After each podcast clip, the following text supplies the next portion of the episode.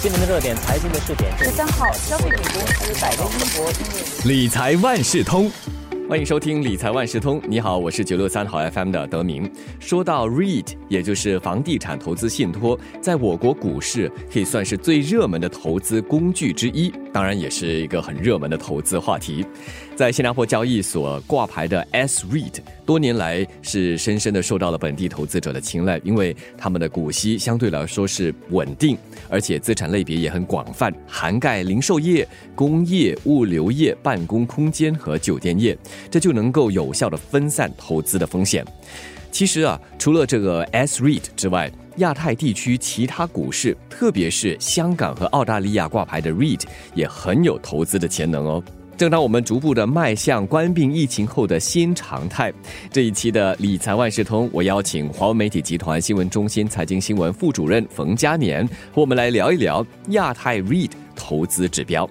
嘉年你好，德明你好，大家好。先来说本地股市吧，我们这里有很多房地产投资信托 REIT。包括了不少来自海外市场，比方说美国、欧洲和中国的房地产项目也来到了这里的市场。那么本地挂牌的 S REIT 这些年来，多数时候都会给投资者带来稳定的股息收入，当然也有不错的资本增值。那么在这样的情况之下，投资在其他亚太股市挂牌的 REIT 还能带来些什么好处呢？是的，新加坡本身已经是国际热门 REIT 的集资地，不单指新加坡本地的房地产项目，其实包括许多国外的项目也都以 REIT 的形式来到本地挂牌。那本地投资者也非常热衷于投资，可以这么说，本地的 REIT 有非常完整的投资生态，流动性和交易量都很好。不过我们也知道。投资风险如果能够进一步有效的分散的话，对投资者来说，嗯，肯定是好事。尤其这一年多来，因为疫情的关系造成市场动荡，那新一波疫情还是有可能在世界不同的地方复发。那换句话说，这对各个不同。地区的房地产项目的营运环境会带来不确定性，在这样的情况下，如果在投资组合中的 REITs 也能够更加分散来投资的话呢，在一定的程度上能够带来更平稳的整体投资回报，在投资组合里面起到作用。那其实我们知道，呃，亚太市场除了新加坡之外，其他的股市包括日本、香港和澳大利亚也有广大的 REITs。今天我们要重点探讨的是香港和澳洲的 REITs。这两个市场的 REITs 其实过去一年来的表现可以说是比新加坡的 REITs 还要再好一些。嗯，听起来还让人蛮感兴趣的。那么我们就先来谈一谈香港和澳大利亚的 REIT 吧。好的，香港的 REITs 呢，以资本增值来看，过去一年其实是高过新加坡的。就是从去年七月到今年六月这一年间，香港恒生 REITs 指数的涨幅是将近百分之十四。那在同一期间呢，新加坡的富时海峡时报 REITs 指数的增幅其实还不到百分之五。也就是说，香港 REITs 的平均价格涨幅，过去一年是比新加坡的 REITs 更大的。那至于股息收益率方面呢，香港的 REITs 接下来十二个月的预估股息收益率预计可以达到百分之五点五九，这也比新加坡的百分之五点零九还要高。那为什么香港 REITs 的投资潜能受到看好呢？我们访问的投资专家指出，主要的两个因素。首先呢，香港的 REIT 是以零售业和办公空间这两大资产领域为主。那这一年来，虽然疫情严重，但香港的经济活力和租金增长还是相对的平稳。第二个因素就是香港的 REITs 在中国大陆市场有相当大的铺线，也就是说，他们在中国持有相当多的房地产投资项目。所以，如果你想要获得在中国房地产市场的铺险的话呢，投资香港的 REIT 是一个有效的管道。比如，香港市值最大的领展房地产投资信托 Link REIT，它的租金收入就从中国的市场获得相当强劲的一个动力。澳洲的 REIT 已经是深度发展的成熟市场，近几年主要是靠资产并购来推动增长。那同样的，我们先从资本增值来看，过去一年澳洲的 REIT 指标，也就是标普 ASX 两百 REIT 指数，它的涨幅是达到了百分之二十五，那是比香港和新加坡都更高的。所以，如果是以股息收益率来看的话呢，澳洲 REIT。未来的十二个月的预估收益率其实是达到百分之四点零九，那这是比香港和新加坡稍微低一些。不过跟其他股票和国债的收益率来比较的话呢，澳洲 REITs 的股息收益率还是比较高的。而且不论在新加坡、香港还是澳洲，REITs 的股息收益率都比其他股票和国债都要高。那澳洲的 REITs 受看好的因素有哪些呢？我们访问的投资专家指出，投资澳洲 REITs 可以抓住的投资潜能，主要是工业房地产在疫情冲击中相对稳健的收入，以及物流业资产在电子商务蓬勃发展中的强劲需求。其实疫情当前，我们在做任何的投资的时候，都要回到疫情的层面去考虑。那说到投资在香港和澳大利亚的 REIT，我们要怎么去思考和预见疫情接下来的演变对这两地 REIT 的影响呢？那我们访问的投资专家是将各个不同房地产领域的潜能和香港和澳洲放在一起分析。那首先，整体上，分析师最看好的房地产类型是工业房地产，也就是工业 REIT。原因是疫情改变了我们的生活、工作和娱乐的方式，很多企业其实也加速创新和采取数码化。所谓的新经济资产也在这个趋势中崛起。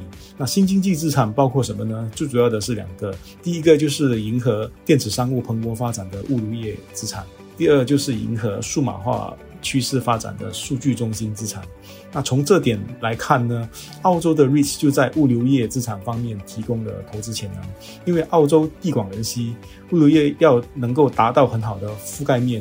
在很多的地区都需要有足够的仓库和厂房设施来支援整个物流业的运作，而且在疫情后的新常态，对企业来说很重要的一点就是确保供应链不会中断或者受到干扰。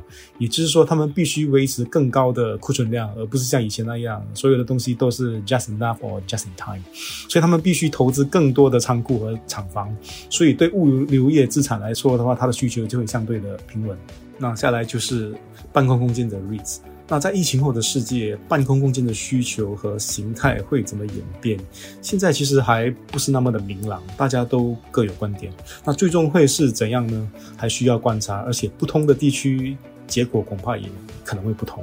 那我们访问的投资专家对澳洲的办公空间需求是相对看好的。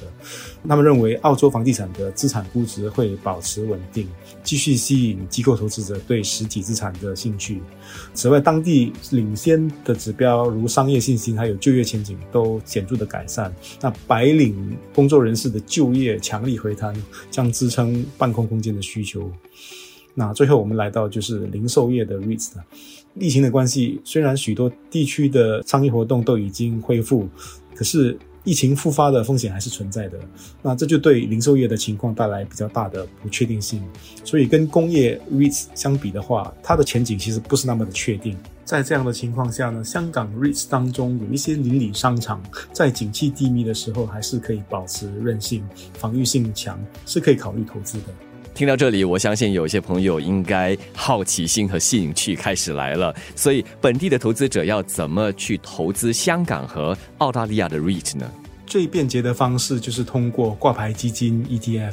那目前新加坡交易所有两只 ETF 是可以让投资者参与澳洲跟香港的 REIT 的。那第一只就是日兴资产海峡贸易亚洲日本除外房地产投资信托。Nikko AM Straits Trading Asia X Japan REITs，那虽然这个挂牌基金呢高达百分之七十五的比重还是 S REIT，但它也配置了将近百分之二十的香港 REITs。第二支呢就是辉利新交所亚太股息领先房地产投资信托 Philip XGX APEC Dividend Leaders REITs。这个挂牌基金呢目前有百分之五十一的澳洲 REITs 和有百分之十三的香港 REITs。啊，另外投资者也可以考虑。通过单位信托基金来投资在亚太的 REITs，其中一个例子是红利投资管理 Manulife Investment Management 旗下的亚太房地产投资信托基金。啊，这个基金的比重还是以新加坡的 REITs 为主，占了超过百分之五十。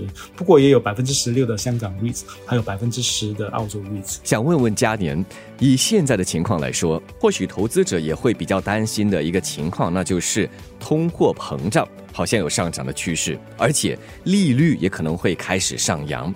这种情况对投资 REIT 会有影响吗？通货膨胀，尤其美国的通货膨胀最近有上扬的趋势啊，就引起投资者担心。那美国的联邦储备局是不是很快就会改变现在接近零利率的政策，开始上调利率？我们都知道，新加坡的利率是跟着美国的利率走的。美国起，新加坡也会跟着起。那利率一起，对我们投资的 REITs 会有什么影响呢？从这点来看，投资专家是表示，当利率开始上扬，对以股息收益率为主的投资工具，包括 REITs，就可能产生负面的影响，它的相对吸引力会降低，就会影响到 REITs 的价格，这点是需要关注的。但是分析师其实也指出。通货膨胀也可能只是经济复苏的短期现象，可能在年底就会回归正常了。这是第一点。那第二点是关于利率的上扬。那利率上扬其实也有可能是因为经济好转的关系。那么在经济好转的情况下，REITs 的租金收入也会变得更好，也就是说对前景其实是正面的。利率上扬对 REITs 还有另一层风险是需要关注的，因为 REITs 的负债一般上会比其他上市公司稍微高一些。啊，当利率上扬的话，就会影响到 REITs 的偿债能力，还有收购资产推动增长的能力。啊，这对 REITs 的前景是有一定的影响的。当然呢，投资专家也指出。并不是所有的 REITs 的负债都很高，而且长期来讲的话，利率一般上不是决定 REITs 表现的关键因素，主要还是要看 REITs 本身的经营能力。还有这个问题想问嘉年，我们看到中国上海和深圳交易所在上个月就迎来了第一批共九只的 REIT 牌交易，涵盖了收费公路、产业园、仓储物流还有污水处理四大基础设施类别。你认为这些中国的 REIT？我们能投资吗？那么本地投资者可以购买吗？哎，不行，这批中国 REITs 其实并不在中国的股票互联互通 Stock Connect 的机制里头，所以呢，海外的散户是不可以投资的。就算是海外的机构投资者，也必须通过合格境外机构投资者 QFII 的配额来投资。所以本地投资者目前是不能够涉足这批中国 REITs 的。那其实这九只中国 REITs 跟我们所认知的 REITs 其实也不大一样，他们的资产都是基础设施，包括中国的收费公路、产业园、仓储物流设施，还有污水处理这四大种类。那分析师也警惕，就在刚起步的阶段，它的风险是相当大的，其实并不适合一般的散户。当然，这批中国 REITs 推出上市，对亚太股市的 REITs 来说是有一定的指标性的，因为中国的房地产市场真的很大。如果这一批 REITs 的市场实验成功的话呢，专家预见中国接下来可能会进一步开放其他资产类别的 REITs 上市，到时候就可能涵盖我们比较熟悉的工业房地产、办公空间，还有零售业和酒店资产等等。所以，如果真的是如此的话，那中国的 REITs 是很有潜力发展成为亚太最大的市场的。今天嘉年就给我们说了，二零二一年下半年你不可不知的亚太 REIT 投资指标，特别是澳大利亚、香港、中国上海、深圳等地的 REIT。再次感谢华为媒体集团新闻中心财经新闻副主任冯嘉年。理财万事通每期提供你最需要知道的理财与财经知识。如果你想了解更多，可以到早报的 SG 搜索“联合早报财经专栏理财解囊”。我是九六三好 FM 的德明，我们下期再见。